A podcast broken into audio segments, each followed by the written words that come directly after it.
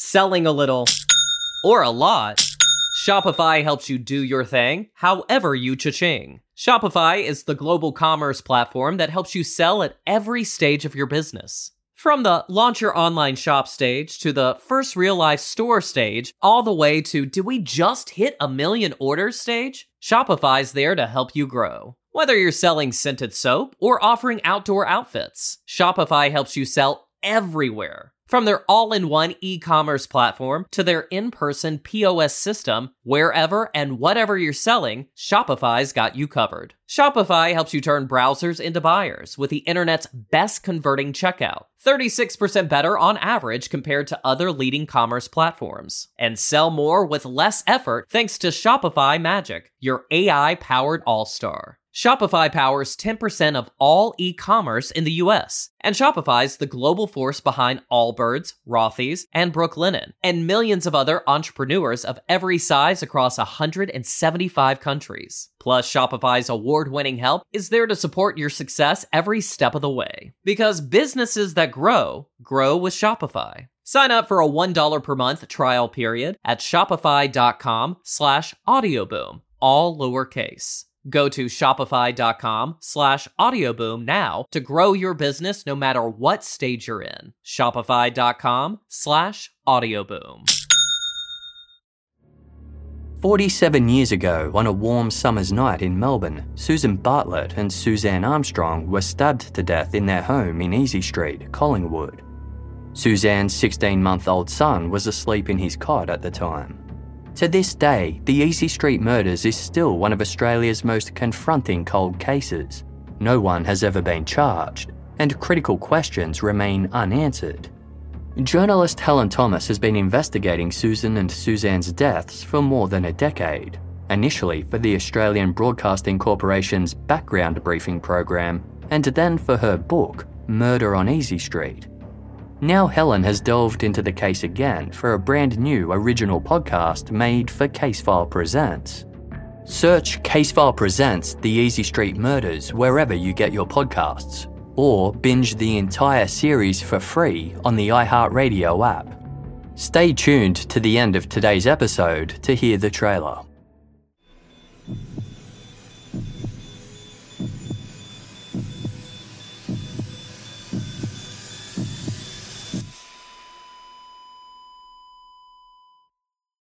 Our episodes deal with serious and often distressing incidents.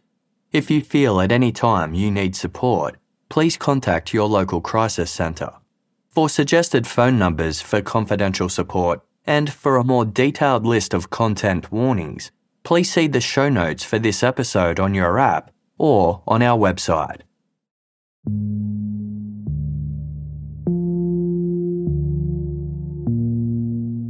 Benjamin Amato's neighbours were worried. 52 year old Ben lived alone and could often be seen coming and going from his home in Chestnut Hill Township in Pennsylvania's Pocono Mountains region. But several days had passed with no sign of him. It was now Thursday, November 15, 2001, and the last time he'd been seen was when he'd stopped at a CVS pharmacy the previous Monday evening. Stranger still, Ben's dogs had been left out on the wraparound porch of his house. This was completely unlike him. Friends and family who tried calling Ben were surprised to find that his voicemail was full, another anomaly for a man who was typically easy to reach. Chad Price, not his real name, lived next door to Ben on Sundance Road, a leafy residential street surrounded by woodland. Although the homes sat on spacious blocks with plenty of privacy, Chad was familiar enough with Ben's movements to know that something seemed off. That Thursday, Chad went to Ben's house and rang the doorbell. There was no answer. Chad returned home but couldn't shake the feeling that something wasn't right. When Ben still hadn't surfaced the following morning, Chad called his phone. It went to his answering machine. By now, four days had passed since anyone had seen or spoken to Ben. Unsure what else to do, Chad called 911 and asked if someone could conduct a welfare check. He told the dispatcher, It's not an emergency, but it could be. It was approaching midday when two state troopers from the Pennsylvania State Police arrived at Benjamin Amato's property. They were familiar with Ben as he volunteered for the local fire department. But knocks to Ben's door continued to go unanswered. The troopers called Dick Hoffman, another volunteer firefighter who they knew was close friends with Ben. Dick promptly arrived at the property and headed straight to a window that he knew Ben always kept unlocked. It didn't budge. Dick was officially concerned. He'd known Ben for 20 years and was aware that he struggled with his mental health. In the past few years, Ben had made two serious attempts to end his own life. It had been a year since his last suicide attempt, and Ben had since sought professional help. Although he seemed much happier lately, Ben's depression was an ongoing concern for his loved ones. The troopers decided there was no more time to waste. They forced their way in through Ben's garage door, which was located on the lower level of the house. There, at the bottom of the narrow stairwell, lay Benjamin Amato's body. Blood pooled around him and was spattered on the walls. Although Ben was face down, it was clear that he'd been dead for several days. Forensic investigators were called to the scene. Their preliminary examination found no signs of forced entry or homicidal violence. Instead, it appeared that Ben had fallen down the stairs, sustaining fatal head injuries. But then, investigators noticed something odd. Clearly visible in the pool of blood was an impression from a boot. There was no way Ben could have made the print, as he'd been wearing sneakers at the time he died. Realization dawned on the investigators.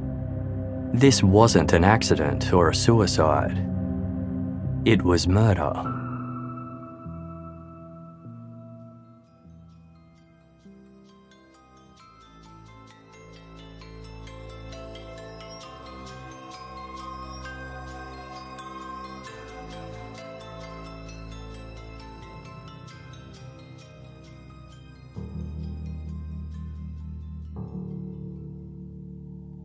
A post mortem revealed that Benjamin Amato had been killed by three to four blows to the head with an unknown blunt object.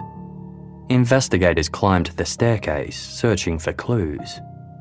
At the top, they found blood spatter as well as orange stains consistent with pepper spray.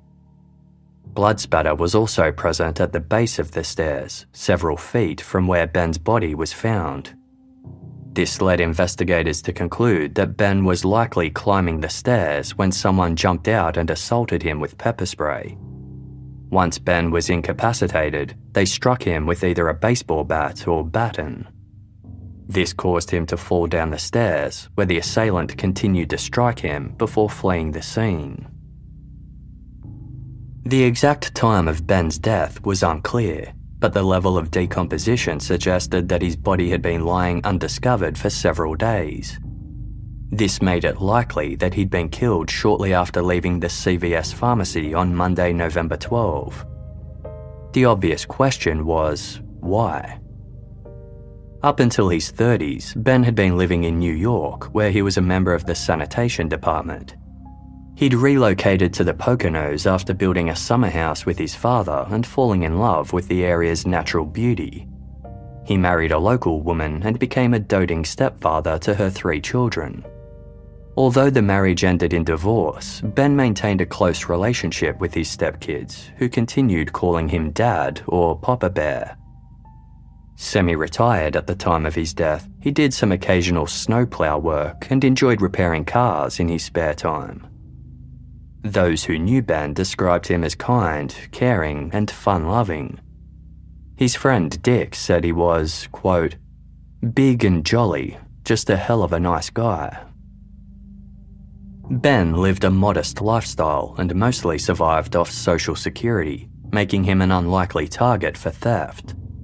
Nothing appeared to have been stolen from his home, and he still had his wallet, which held $1,000 cash.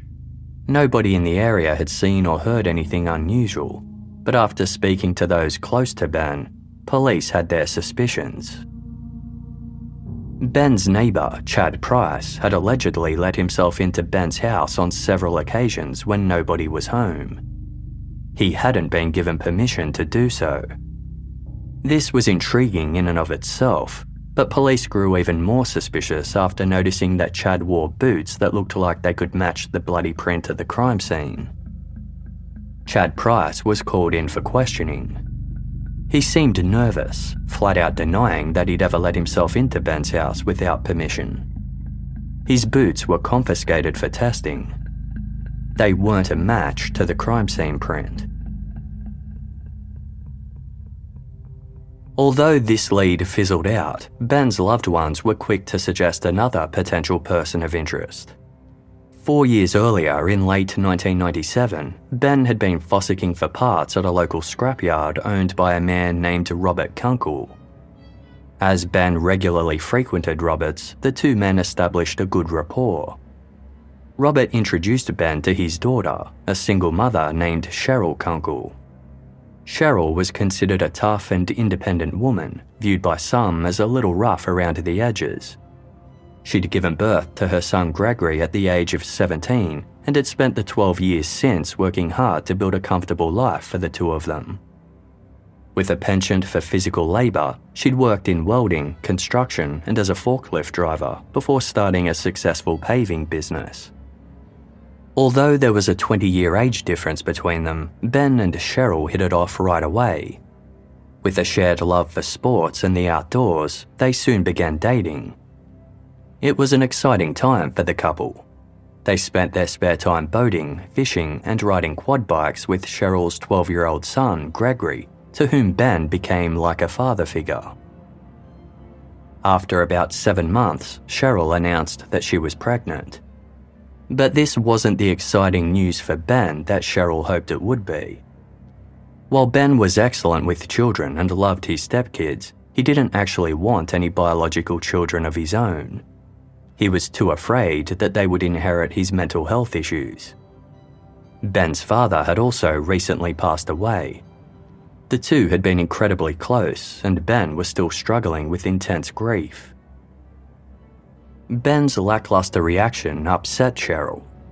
She ended the relationship, deciding to raise the child on her own. Ben spiraled into a deep depression, which led to his first suicide attempt.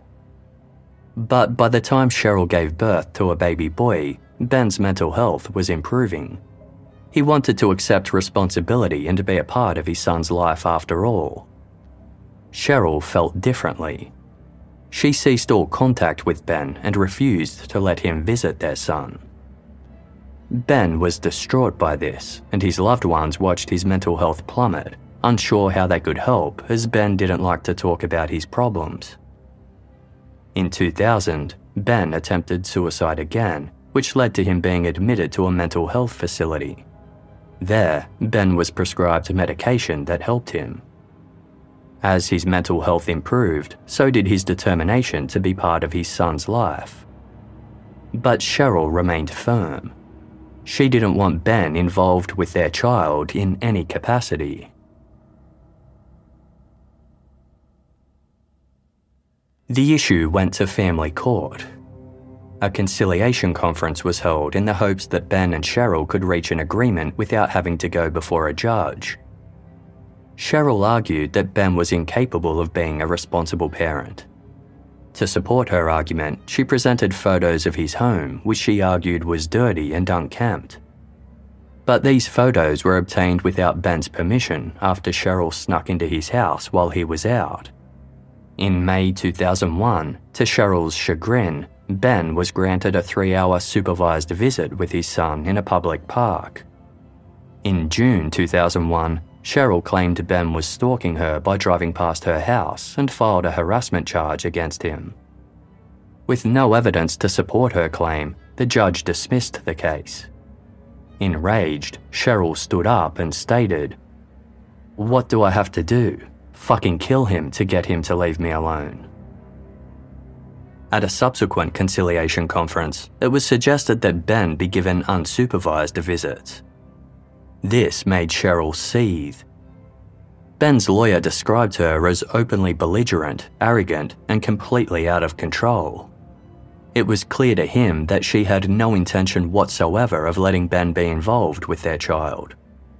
She even tried to blackmail Ben, threatening to report him for alleged tax evasion if he continued to seek custody.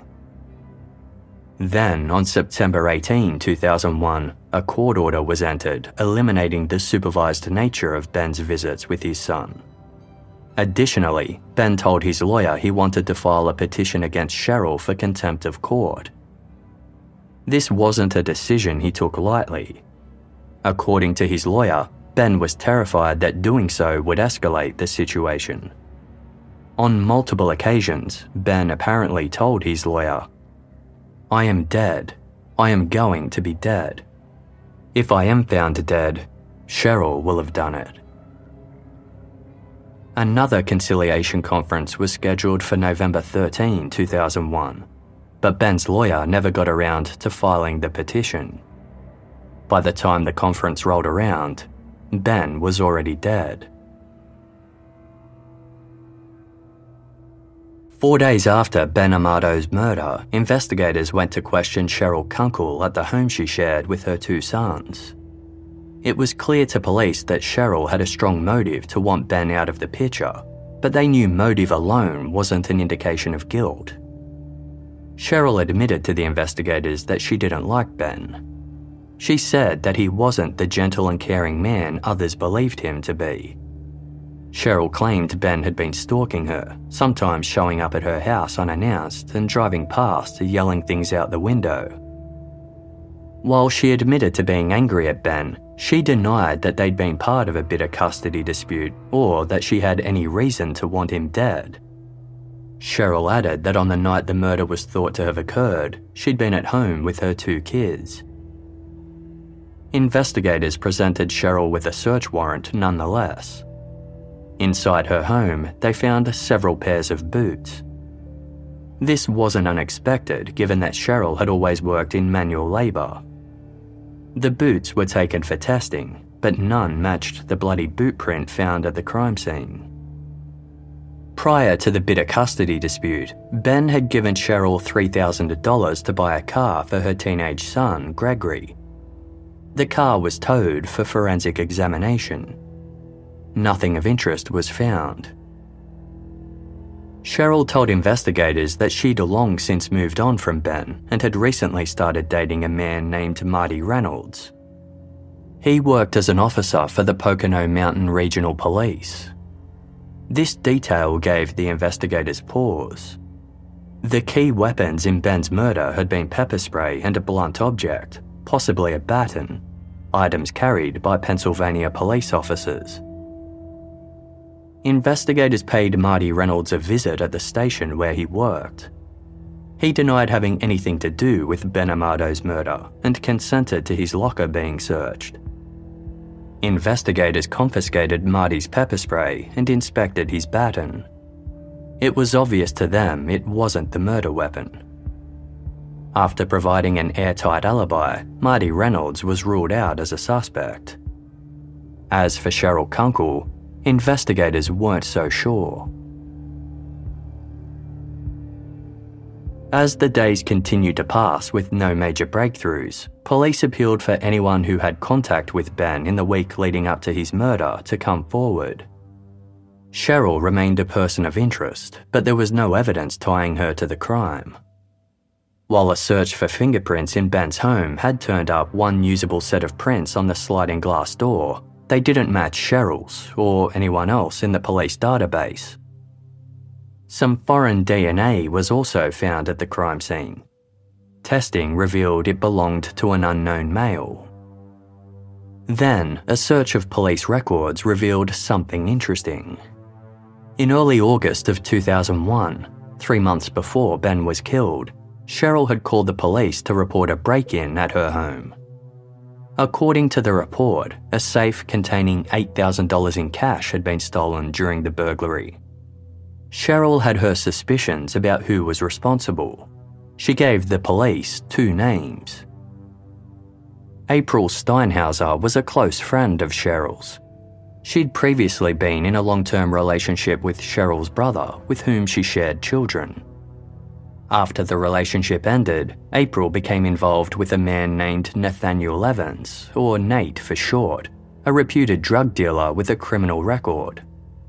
April also used drugs, leading Cheryl to suspect that the couple could have targeted her for the theft. But shortly after Cheryl made the report, she'd contacted the police saying she wanted to drop the charges. This detail intrigued investigators. They wondered what could have prompted Cheryl's change of heart. Perhaps April or Nate had threatened her in some way. Or what if the theft was somehow linked with Ben Amato's murder? Their next move was to question Nate Evans. Tracking him down was easy. He was currently serving time for an unrelated assault at the Luzerne County Correctional Facility. Nate had been incarcerated since November 5, one week before Ben Amato was killed. While this meant he couldn't have committed the crime itself, investigators were still interested in any details he could provide about Cheryl Kunkel's retracted report against him. Nate was taken to an interview room at the jail. The detectives asked him if he knew why they were there. Nate responded, Yeah, you'll hear about us getting paid by that lady to kill that dude.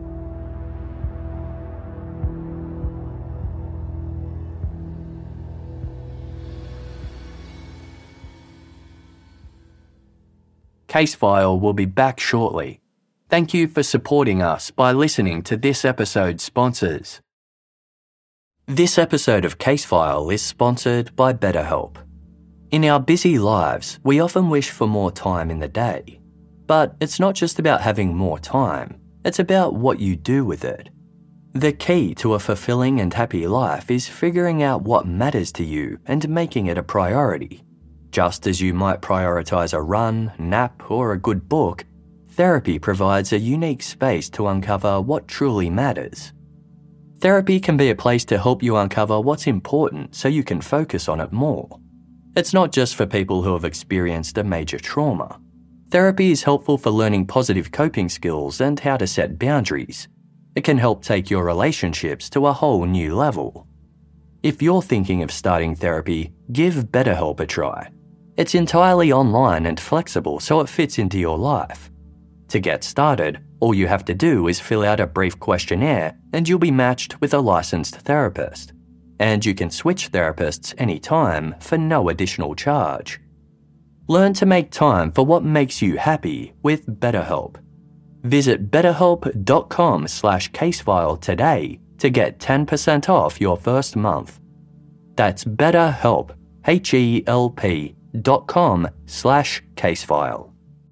Selling a little or a lot, Shopify helps you do your thing however you cha-ching. Shopify is the global commerce platform that helps you sell at every stage of your business. From the launch your online shop stage to the first real life store stage, all the way to did we just hit a million orders stage? Shopify's there to help you grow. Whether you're selling scented soap or offering outdoor outfits, Shopify helps you sell everywhere. From their all in one e commerce platform to their in person POS system, wherever and whatever you're selling, Shopify's got you covered. Shopify helps you turn browsers into buyers with the internet's best converting checkout, 36% better on average compared to other leading commerce platforms. And sell more with less effort thanks to Shopify Magic, your AI powered all star. Shopify powers 10% of all e-commerce in the US, and Shopify's the global force behind Allbirds, Rothy's, and Brooklinen, and millions of other entrepreneurs of every size across 175 countries. Plus, Shopify's award-winning help is there to support your success every step of the way. Because businesses that grow, grow with Shopify. Sign up for a $1 per month trial period at shopify.com slash audioboom, all lowercase.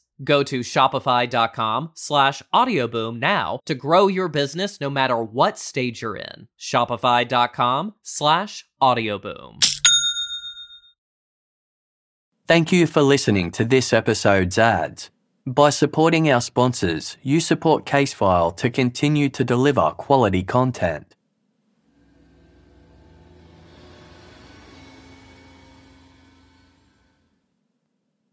According to corroborated statements from Nate Evans and April Steinhauser, it all started when Cheryl approached April with a proposition. She wanted someone to kill Ben Amato and was willing to pay them to do so. April told Cheryl that Nate would do it. The two women then allegedly drove to Ben's house to scope the place out. Cheryl thought the best way to go about it was for Nate to sneak into the garage while Ben was sleeping. He could then climb the stairs into the house and shoot Ben before staging the scene to look like a robbery. But according to April, Cheryl then came up with a better idea. She suggested that Nate hide in the trees near Ben's driveway while he was out and lie in wait for him to come home. When Ben got out of his truck, Nate could then shoot him in the back of the head using a gun with a silencer attached. April claimed that Cheryl initially offered $5,000 for the hit before realising she didn't have enough money. She offered $3,000 instead, with $1,500 paid up front and the remaining amount to be paid once the hit was complete. April accepted the deal, taking the cash advance and a photo of Ben to give to Nate. However, both April and Nate told investigators that neither of them ever had any intention of going through with the hit. Instead, they used the $1,500 to buy presents for April's children and drugs for themselves. Desperate for money, April then returned to Cheryl's house and stole her safe, which contained $6,500. She stuffed it under her clothes and ran into the woods. When Cheryl discovered the safe was missing, she reported the theft to the Pocono Mountain Regional Police, where her boyfriend, Marty Reynolds, was an officer. Marty responded to the complaint, taking April aside and asking if she knew who was responsible.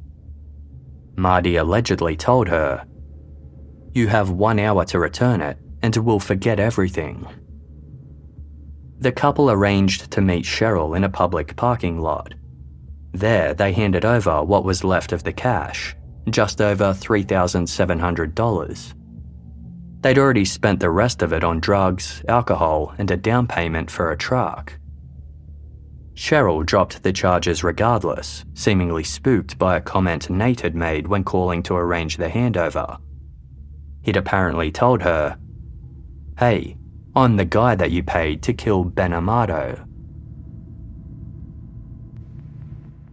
To prove they were telling the truth, Nate handed police a letter that April had sent him while he was behind bars. In it, she broke the news that Ben Amato had been murdered. April wrote that she couldn't believe Cheryl had actually found someone to go through with her plan. Although, according to April, Cheryl had called her shortly after Ben's death claiming she had nothing to do with it. Cheryl said the timing of his murder was a complete coincidence. Investigators confronted Cheryl Kunkel with the couple's version of events. She adamantly denied their story, saying the truth was that April Steinhauser had been visiting her at home when she asked if she could borrow some money for her children. Cheryl said she left the room to fetch some cash, and when she came back, April had stolen her safe and fled. After reporting the theft to the police and giving both April and Nate Evans names, Cheryl said she had second thoughts. She knew about Nate's criminal reputation and was scared of what he might do. She decided she wanted to press charges against April alone, but law enforcement told her this wasn't possible. Too nervous to proceed with charging both of them, Cheryl dropped the issue entirely. According to Cheryl, she never told April that she wanted Ben dead, but she had mentioned wanting him out of her life. April allegedly used this knowledge against Cheryl, fabricating the story about a contract killing just in case Cheryl ever decided to pursue the theft charges against her. Investigators weren't sure what to make of all this. With Cheryl's motive, the murder for hire allegation was incredibly compelling, and the accounts provided by April and Nate could certainly be used to build a solid case against her. The problem was, April and Nate weren't exactly credible witnesses. Furthermore, not a single shred of physical evidence connected Cheryl to Ben's murder itself. if she had indeed found someone else to carry out the hit, there was no proof. Then, Cheryl presented the police with a recording she claimed could prove she was telling the truth. It was a taped conversation between herself and April in which Cheryl said she'd been questioned by the police about Ben's murder. She told April that the police had mentioned April's name and asked, You never said anything to get back at me for what I did to you, for pressing charges.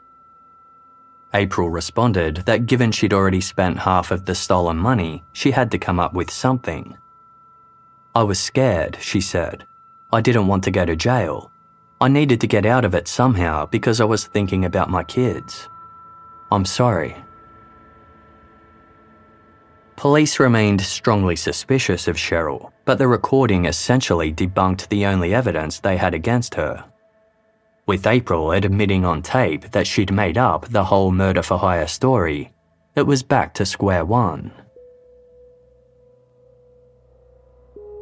The months continued to pass with no breakthroughs in Ben Amato's case.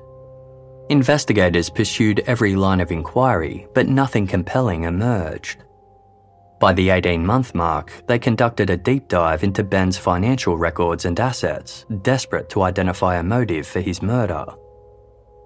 Those close to Ben described him as a man of limited financial means who survived off Social Security. His financial records revealed otherwise. According to court records published by the Pocono Record, at the time of Ben's death, he had almost $500,000 in cash and liquid assets spread across multiple savings accounts, trusts, stocks, and bonds. Some of this was shared with his 83 year old mother, who was partially incapacitated. Records also revealed that the mother and son rented a safe deposit box together. Investigators wondered whether this could hold a clue as to why someone would want the 52 year old dead. They went to the bank and drilled the safe deposit box open. Nothing of interest was inside. Regardless, they were surprised to find that Ben was so well off and wondered if his murder could have been financially motivated after all. Ben hadn't left behind an official will, only an unsigned copy. The shared funds automatically went to his ailing mother, but once she passed away, they would go to Ben's sole heir, the son he shared with Cheryl Kunkel and until their son turned 18, the person in control of the money would be Cheryl. Although police still couldn't tie Cheryl to Ben's murder, with no other persons of interest, they felt it was time to make a move. In July 2003, one year and eight months after Ben was killed, Cheryl was arrested for her alleged attempt to hire April Steinhauser and Nate Evans to kill him. She maintained her innocence, but was formally charged with the first degree felony of solicitation to commit murder. A month later, she posted $250,000 bail and was free to go while investigators continued to build their case against her. They remained convinced she'd been involved in Ben Amato's murder. They just couldn't figure out exactly how.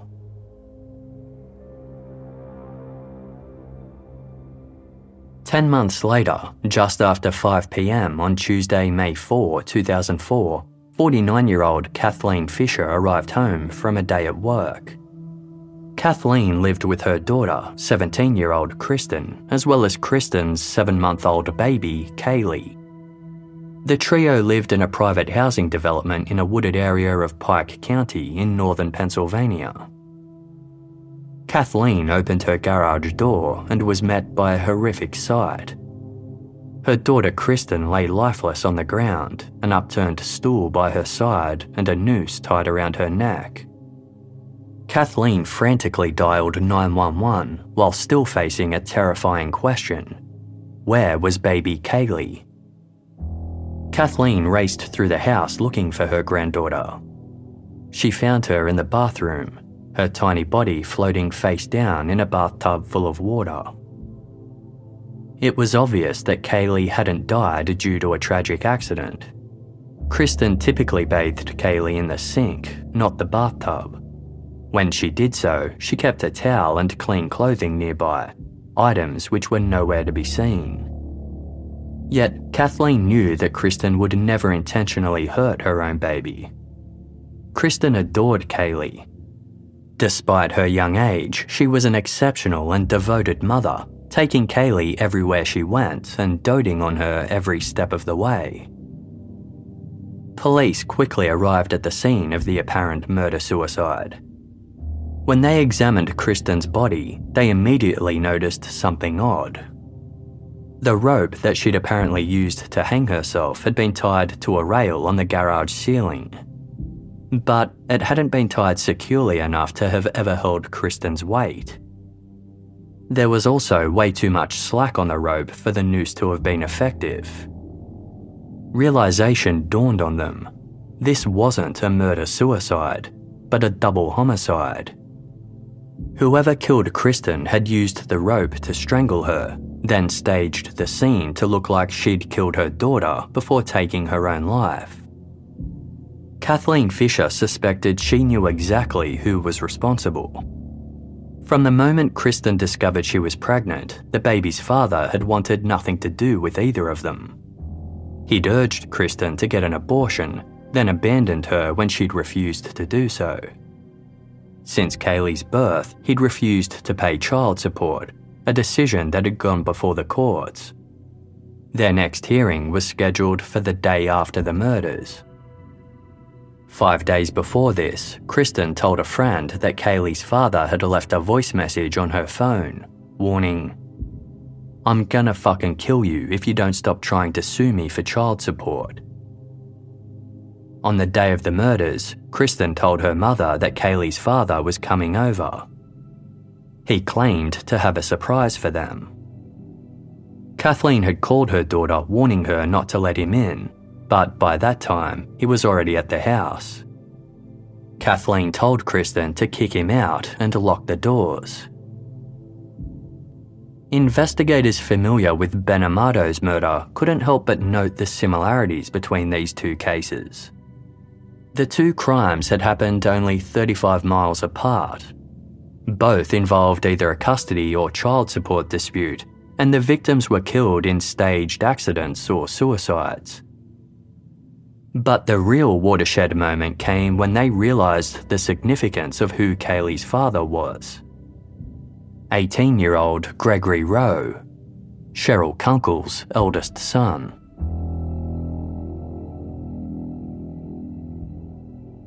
By the time of the double homicide, two and a half years had passed since Ben murder, and Cheryl Kunkel remained on bail awaiting trial for her solicitation charge.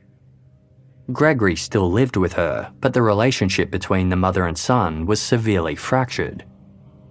According to other family members, Cheryl had always been incredibly critical of Gregory. She was mean and domineering and never hesitated to dump him on a relative whenever she wanted a break. From a young age, Cheryl had told Gregory that his biological father wanted nothing to do with him.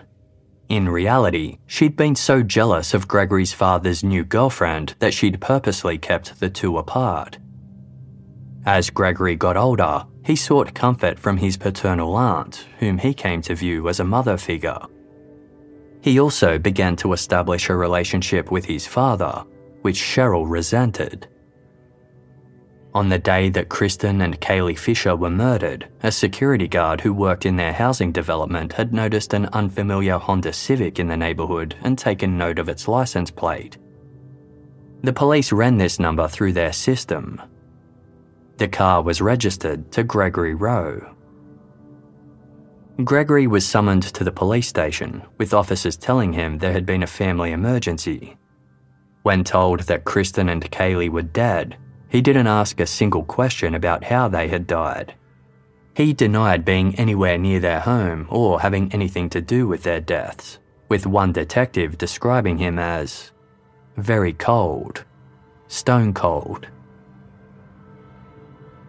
Meanwhile, investigators approached Gregory's home there, they gave Cheryl Kunkel strict instructions to stay away from the garage as a search warrant was about to be issued for her son's vehicle, which was parked inside. Cheryl ignored them. She went into Gregory's car and removed several items, a decision that landed her with a charge for tampering with evidence and hindering a police investigation. Being charged with a crime was a direct violation of her bail conditions, and she was subsequently remanded in jail. A preliminary search of the house and car didn't turn up any evidence. Police confiscated Gregory's computer in the hopes they might uncover an email linking him to the crime. They found no such thing. What they did find was child exploitation material, enough to warrant three felony charges against him. Gregory Rowe was jailed for these charges while police continued to hunt for evidence in the Fishers double homicide. While news spread, many of those close to Gregory were shocked to learn that he was Kaylee's father. They never even knew about his relationship with Kristen, let alone that the two had a child together. Cheryl had forbidden Gregory from telling anyone about it. Even his current girlfriend, Rachel, had no idea. Rachel told police that on the morning of the double homicide, she had accompanied Gregory to a True Value hardware store just a few miles from the Fishers' home. There, he asked an employee to direct him towards the rope. Rachel asked what he needed it for. Gregory explained he was going to put a clothesline up for his mother. Checks with the store confirmed the sale of the rope the type of which was then compared to the rope used to strangle Kristen Fisher. It was an exact match. According to Rachel, Gregory had also asked her to do a Google search on how to tie a hangman's noose and print the instructions out for him. Gregory Rowe was charged with the murders of Kristen and Kaylee Fisher, but continued to maintain that he was innocent. From jail, he wrote his girlfriend Rachel a letter. In it, Gregory claimed that he never wanted Kristen and Kaylee killed. According to him, the person responsible was his mother, Cheryl Kunkel. She had asked him to buy her the rope and print some instructions from the internet showing how to tie a noose. Gregory wrote that after the murders, Cheryl told him I took care of the business that you should have taken care of yourself. Gregory urged Rachel to support his story by saying that she'd witnessed these things herself. He warned that if she didn't, Cheryl would kill her too. This is a must, Gregory wrote, or this is the end for me. Gregory instructed Rachel not to show the letter to anyone else and to burn it after reading. Instead, Rachel showed it to the police. She said she'd never heard Cheryl Kunkel make any mention of Kristen, Kaylee, rope, or nooses. Investigators didn't believe Gregory Rowe's claims, but they did recognise his desperation as an opportunity. They approached him in jail, saying they wanted to speak about the murder of Benjamin Amato. Gregory immediately began to cry. When asked if his mother was involved in any way, Gregory replied, I don't know what you're talking about. The following day, Gregory Rowe was hit with a hard reality. Given that Kaylee Fisher was under the age of 12, being charged for her premeditated murder meant that he would be eligible for the death penalty. When Gregory learned this, he contacted the detectives he was finally ready to talk.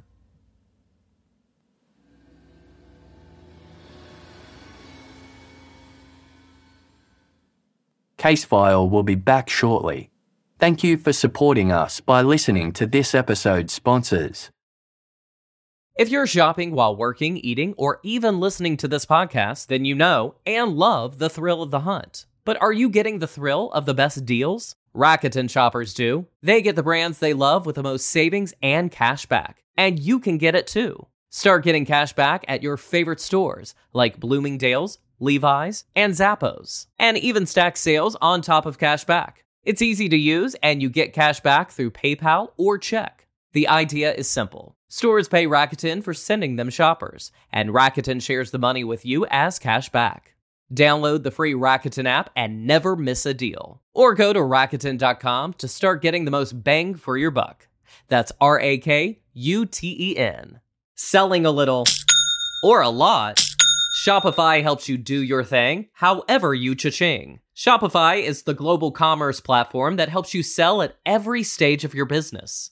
From the launch your online shop stage to the first real life store stage, all the way to did we just hit a million orders stage? Shopify's there to help you grow. Whether you're selling scented soap or offering outdoor outfits, Shopify helps you sell everywhere. From their all in one e commerce platform to their in person POS system, wherever and whatever you're selling, Shopify's got you covered. Shopify helps you turn browsers into buyers with the internet's best converting checkout, 36% better on average compared to other leading commerce platforms. And sell more with less effort thanks to Shopify Magic, your AI powered all star. Shopify powers 10% of all e-commerce in the US, and Shopify's the global force behind Allbirds, Rothy's, and Brooklinen, and millions of other entrepreneurs of every size across 175 countries. Plus, Shopify's award-winning help is there to support your success every step of the way. Because businesses that grow, grow with Shopify. Sign up for a $1 per month trial period at shopify.com slash audioboom, all lowercase. Go to shopify.com slash audioboom now to grow your business no matter what stage you're in. Shopify.com slash audioboom. Thank you for listening to this episode's ads.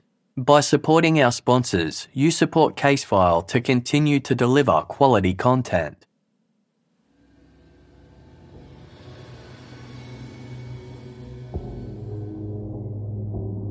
Gregory Rowe had been just 12 years old when his mother Cheryl Kunkel began her relationship with Benjamin Amato. Over those seven months, Gregory grew fond of Ben. He enjoyed spending time with him and came to consider him a father figure. By the time Gregory was 15, he had witnessed the fallout between Ben and Cheryl and the bitter custody battle over his baby brother. Regardless, Gregory's feelings towards Ben never changed, and the two continued to spend time together. At one point, Gregory even considered going to live with him. In early November of 2001, Gregory thought nothing of it when Cheryl asked him to go to a local store to pick up a can of pepper spray. The store didn't sell such products to minors, but Cheryl had called ahead of time and arranged everything so there were no issues when Gregory arrived to make the purchase. According to Gregory, a few days later, on November 12, Cheryl asked him to join her for a drive. Gregory thought they were going to visit his grandparents, but Cheryl veered off course and parked the car near a tree farm about a mile away from Ben Amato's house. She told Gregory to get in the driver's seat. Although he was only 15 and didn't have a license, he did as he was told. Cheryl then directed Gregory to drive to Ben's house on Sundance Road. When they got there, Ben's truck wasn't in the driveway. Cheryl allegedly told her son to drive back to the tree farm, wait for an hour, and to then return to pick her up. Again, Gregory did as he was told. He assumed his mother was going to break into Ben's house and perhaps steal something, but he knew better than to ask any questions. Cheryl had a volatile temper and didn't like to be questioned. Gregory knew that one wrong move could send her into a rage. At the tree farm, he sat in the car listening to the radio for about an hour before driving back to Sundance Road. This time, Ben's truck was in the driveway. Gregory could see Cheryl crouching down in some trees outside. She jumped into Gregory's back seat, panting as though she'd just ran a mile. Gregory thought she seemed excited. She told him to drive home via the back roads. As they did so, Cheryl began taking off her clothes and throwing them out the window. She had a change of clothes in the back seat, which she put on. She also tossed a child sized baseball bat out the window a bat Gregory said he'd seen her pick up from a friend's house a few days earlier. Gregory was worried about what all this meant, but he said nothing. It was only after the police arrived at their house with a search warrant in the days following that he dared to ask his mother what was going on. According to Gregory, Cheryl admitted that she'd waited inside Ben's house until he arrived home. She then jumped out and sprayed him with pepper spray before using the baseball bat to beat him to death. This confession left Gregory shocked. He asked Cheryl why she would do such a thing. She apparently told him, Because of you. It was your fault. She said she couldn't stand the fact that Gregory kept Ben hanging around. Cheryl warned her son to keep his mouth shut. If anyone found out the truth, she would take him down with her. After all, he was the one who bought the pepper spray and acted as the getaway driver. Cheryl then drove Gregory to the back roads they'd taken on the day of Ben's murder. She ordered him to find the clothes she'd tossed outside before abandoning him there with his bicycle. Gregory made no real attempt to find the items before returning home empty handed. He refused to go out searching for a second time, but a couple of years later in 2003, Cheryl directed him to a field behind her parents' backyard and ordered him to dig. Gregory eventually uncovered a blanket and a garbage bag full of clothes. At Cheryl's request, he burned the items. Gregory Rowe's confession was the breakthrough investigators had spent almost two and a half years waiting for. But Gregory himself had just been charged with two counts of murder, and his version of events raised some serious questions. For starters, when police had executed the search warrant at Cheryl Kunkel's home just days after Ben's murder, a forensic examination of her car had turned up nothing. If Cheryl had indeed jumped into the car wearing bloody clothes and carrying a bloody baseball bat, surely some blood would have been found inside the vehicle. And if the clothes had since been burned, there was no way to verify their existence. The bloody shoe print that had been left at Ben Amato's crime scene had since been determined to have come from a Timberland brand boot. The initial search of Cheryl's home had turned up several pairs of boots, but none were Timberlands. With no forensic evidence tying Cheryl to Ben's murder, all investigators had was the word of one accused killer against the other. Not only did Gregory Rowe openly harbour resentment against his mother, he also had something to gain by throwing her under the bus. For starters, if Cheryl was found guilty of killing Ben, it could add weight to Gregory's allegations that it was she who killed his ex girlfriend Kristen Fisher and their daughter Kaylee. If rage over one child related dispute had motivated her to kill one person, what was to stop her from doing it again? If this didn't work, Testifying against Cheryl could also benefit Gregory in that it might lead to a less severe sentence if he was found guilty in the Fisher case. It was possible he was making the entire story up for bargaining power. Another option also had to be considered. Given the similarities between the murders of Ben Amato and Kristen and Kaylee Fisher, what if the mother and son had worked together on both crimes? Investigators found themselves in a difficult position. Gregory's alleged confession was highly compelling, but they knew that questionable testimony from one unsavory witness wouldn't be enough to secure a conviction against Cheryl. Then, Gregory wrote a letter that changed everything. For two and a half years, Jerry Teleski had carried the weight of an unwanted secret. Jerry worked with Cheryl's father, Robert Kunkel. In November 2001, days after Ben Amato's murder, Cheryl approached Jerry in tears. She said that the police had just executed a search warrant at her house and she was afraid. Afraid because she was the one who killed Ben. According to Jerry, Cheryl said that she'd waited inside Ben's house for him to arrive home. When he reached the top of his stairs, she attacked him with a baseball bat, where he, quote, went down like a pussy. Cheryl then fled out the side door and onto the deck, injuring her leg in the process. Cheryl told Jerry she needed his help to find the clothes and baseball bat used in the attack, which she'd since discarded around Camp Akiba Road, a wooded area connecting the Chestnut Hill and Jackson townships. Jerry wasn't entirely sure whether to believe Cheryl's story. He accompanied her out to Camp Akiba Road regardless and began scouring the side of the road for any sign of the disposed of items. It wasn't long before he came across the baseball bat. A chill ran down Jerry's spine as he realised that Cheryl was telling the truth. Cheryl told him to pick up the bat and burn it. Realising this would implicate him in the crime, Jerry refused. Cheryl became enraged and started, quote, raving like a lunatic. She reluctantly retrieved the bat herself, Jerry then drove with her to a wooded area nearby where Cheryl burnt the bat under a pile of leaves. Jerry was terrified. He kept this information to himself until a letter arrived from an incarcerated Gregory Rowe saying he was cooperating with the police in Ben Amato's murder investigation and that Jerry should stop being afraid of Cheryl and do the same. Overcome with regret for not coming forward earlier, Jerry finally told investigators what he knew.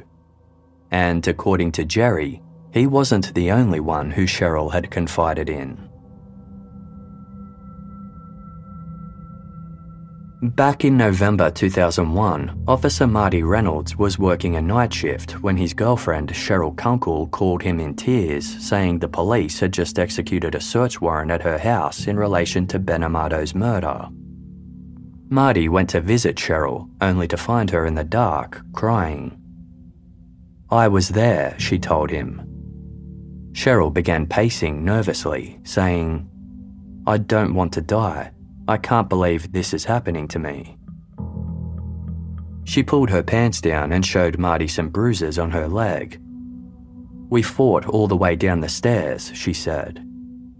She then changed her tune entirely, saying that the bruises were from a motorcycle accident.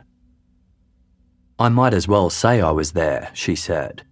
They're trying to make me believe I was. Marty found Cheryl to be incoherent and confusing. Nothing she said made any sense. He later explained For lack of a better word, she was cuckoo. She was out there. Marty managed to calm Cheryl down before leaving. While he didn't believe she was involved in Ben's murder, her behaviour set him on edge. The truth was, Marty Reynolds was a married man. Nervous that the 10 month affair he'd been having with Cheryl would be exposed, Marty ended the relationship and stopped returning Cheryl's calls. A few weeks later, the two ran into one another in a convenience store parking lot. Cheryl brought up Ben and said, If this didn't happen to him, it would have happened to me. In the years following, Marty refused to believe that Cheryl had anything to do with Ben's death. But when investigators approached him, he could no longer convince himself of this. After revealing everything he knew, Marty was given two options for withholding this information either resign from the police force or be fired. After almost two decades on the job, he reluctantly turned in his badge. With two independent witnesses corroborating Gregory Rowe's version of events, the decision was made to charge Cheryl Kunkel with Ben Amato's first degree murder. Given the similarities between the crimes for which she and Gregory were charged, some continued to suspect that the two could have helped each other. Yet, with no evidence to support this, no further charges were laid against either of them. Gregory Rowe faced trial for the murders of Kristen and Kaylee Fisher in January 2006. He testified in his own defense, tearfully telling the court, I know it's your opinion I did this, but I honestly tell you I didn't. Please don't take me from my family. By this point, Gregory was no longer in contact with Cheryl, Gregory's father sobbed as he begged the jury to spare his son from a death sentence, saying, I know my son didn't do this. Please don't take him from me again. I know two innocent lives were lost, but taking his life won't make it right. The prosecution urged the jury not to be moved by Gregory Rowe's sob story, telling them to think of Kaylee Fisher in the bathtub instead. Quote, you think about that last bubble of air passing through her lips and breaking the surface of the water, carrying her soul to heaven. After six days of testimony, the jury deliberated for five and a half hours before declaring Gregory Rowe guilty on all counts. Gregory doubled over in apparent disbelief. He was spared the death penalty but given life in prison.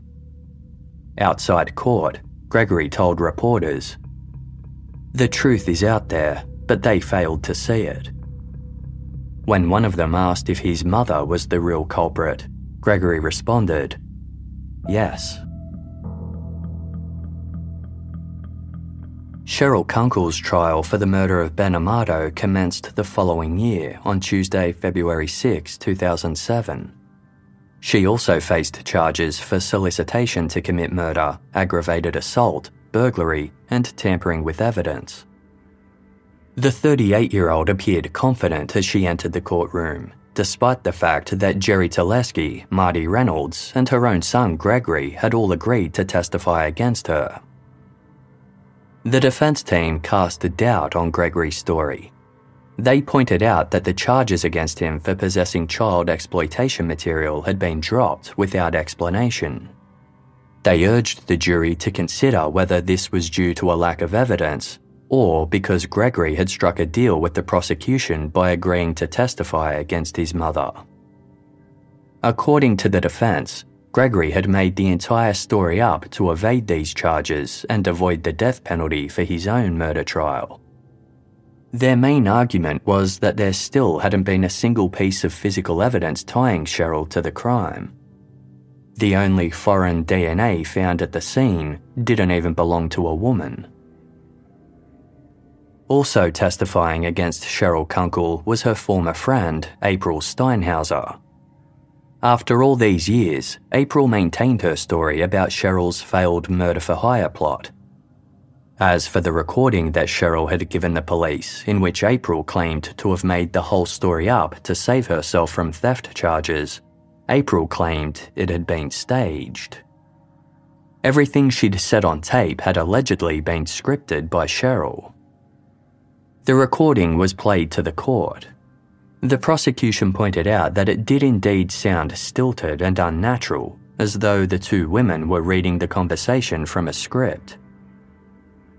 On the stand, Cheryl's father, Robert, spoke of his fondness for Ben Amato and how hard things had been for his family. He called Ben a good guy, saying he didn't have a mean bone in his body. On Valentine's Day of 2007, the jury deliberated for just a few hours before delivering its verdict. Guilty on all counts. Cheryl appeared genuinely shocked she gasped, doubling over with her face in her hands, sobbing no, and telling the judge, It's not over, Your Honour. Ben's two stepdaughters from his first marriage, Erin and Peggy, also burst into tears, but theirs were tears of relief. Outside court, Erin told reporters that while she was extremely happy with the verdict, quote, Things won't change for me. I still won't have a dad tomorrow. He'll still be gone because of her. In the lead up to her sentencing, Cheryl Kunkel claimed she'd been the victim of a police conspiracy. According to Cheryl, the truth was that Ben Amato had accidentally fallen down the stairs and died. The amount of blood spatter found at the scene had been planted there to frame her. The sentencing judge said of these claims, quote, Anyone who believes that is delusional. Ben's stepdaughters argued that Cheryl should spend the rest of her life in prison, haunted by what she did and surrounded by inmates like herself. Peggy said, For the first time in your life, you will finally see evil face to face. When you look into those many evil eyes, may you finally see what my stepfather saw just before he took his last breath on this earth. The judge agreed. On Wednesday, June 20, 2007, he sentenced Cheryl to life in prison without the possibility of parole, remarking, For a life to be snuffed out with such brutality and a lack of concern is hard to understand.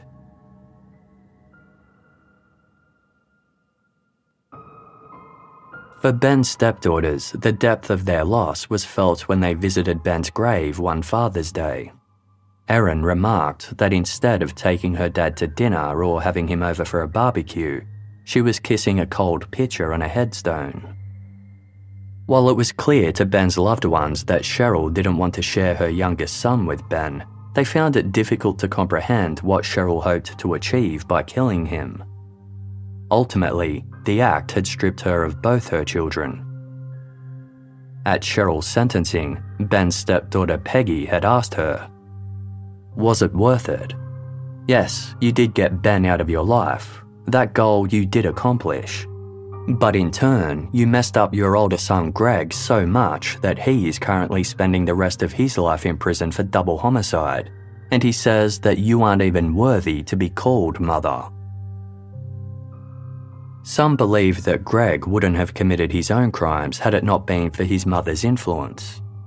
If there is any truth to this, it means that the trickle down effect of Cheryl's actions also stripped another mother of her child. At Greg's trial, Kathleen Fisher's voice shook as she spoke about her deep love for Kristen, her only daughter. Born on Christmas Day, Kristen was the greatest gift she ever received. Then, when Kaylee was born, she stole everyone's heart. Kathleen said, Holding Kaylee in my arms was the closest thing to heaven for me. What keeps me going is the memory of how it felt to hold her. Kristen and Kaylee were beautiful children in both physical and spiritual qualities.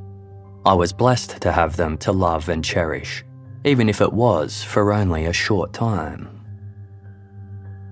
Custody of Ben and Cheryl's son was awarded to Cheryl's family. Ben's stepdaughter Erin remarked in court Maybe Cheryl will realise what she did when she has to explain to her son why his father is not alive anymore. He didn't deserve to die so horribly. No one deserves that.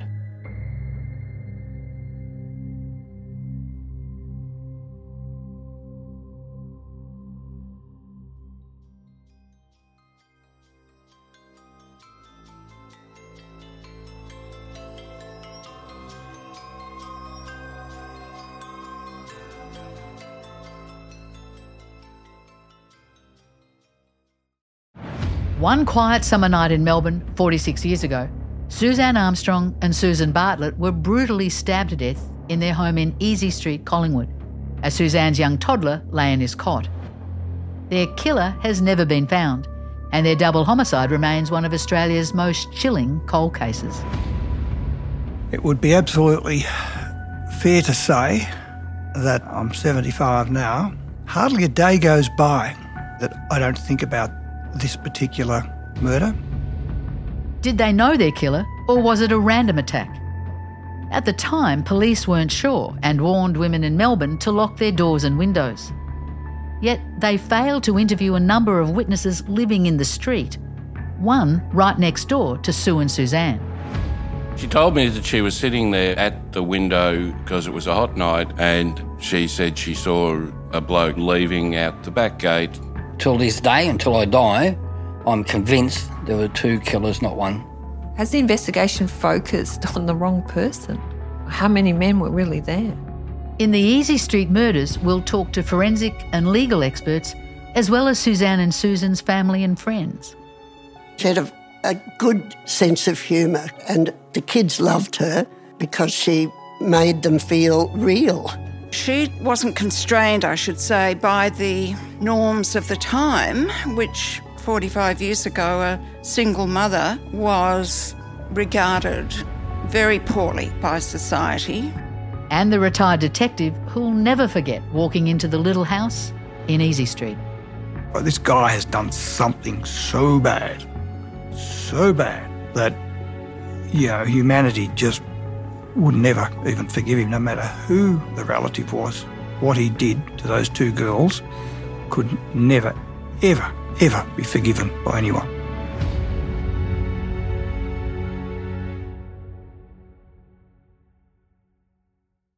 Selling a little or a lot, Shopify helps you do your thing however you cha-ching. Shopify is the global commerce platform that helps you sell at every stage of your business.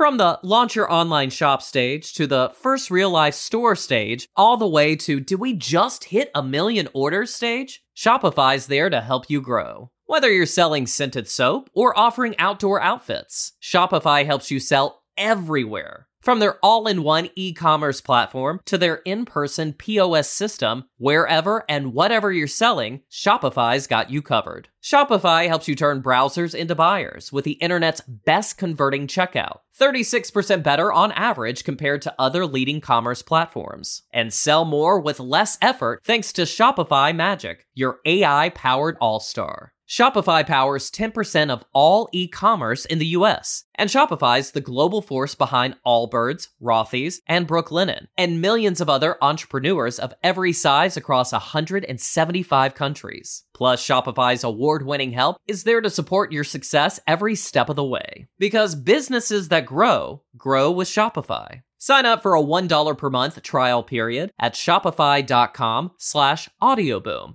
all lowercase. Go to shopify.com slash audioboom now to grow your business no matter what stage you're in. Shopify.com slash audioboom. Selling a little or a lot, Shopify helps you do your thing however you cha-ching. Shopify is the global commerce platform that helps you sell at every stage of your business.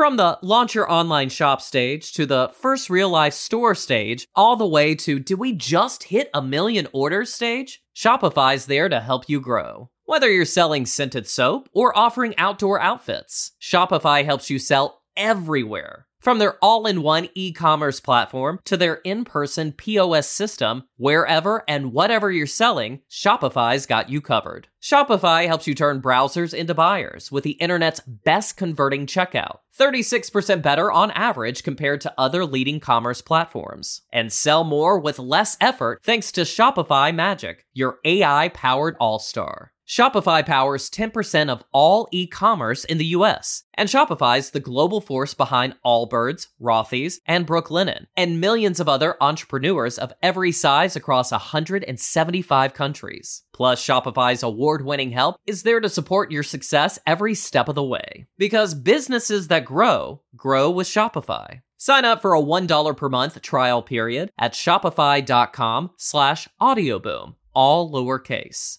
Go to shopify.com slash audioboom now to grow your business no matter what stage you're in. Shopify.com slash audioboom. Amplify your career through training and development solutions specifically designed for federal government professionals. From courses to help you attain or retain certification, to individualized coaching services, to programs that hone your leadership skills and business acumen, Management Concepts optimizes your professional development. Online, in person, individually, or groups, it's training that's measurably better. Learn more at managementconcepts.com. That's managementconcepts.com. Let's talk about MediCal. You have a choice, and Molina makes it easy. So let's talk about making your life easier, about extra help to manage your health. Nobody knows MediCal better than Molina. Visit meetmolinaca.com. Let's talk today.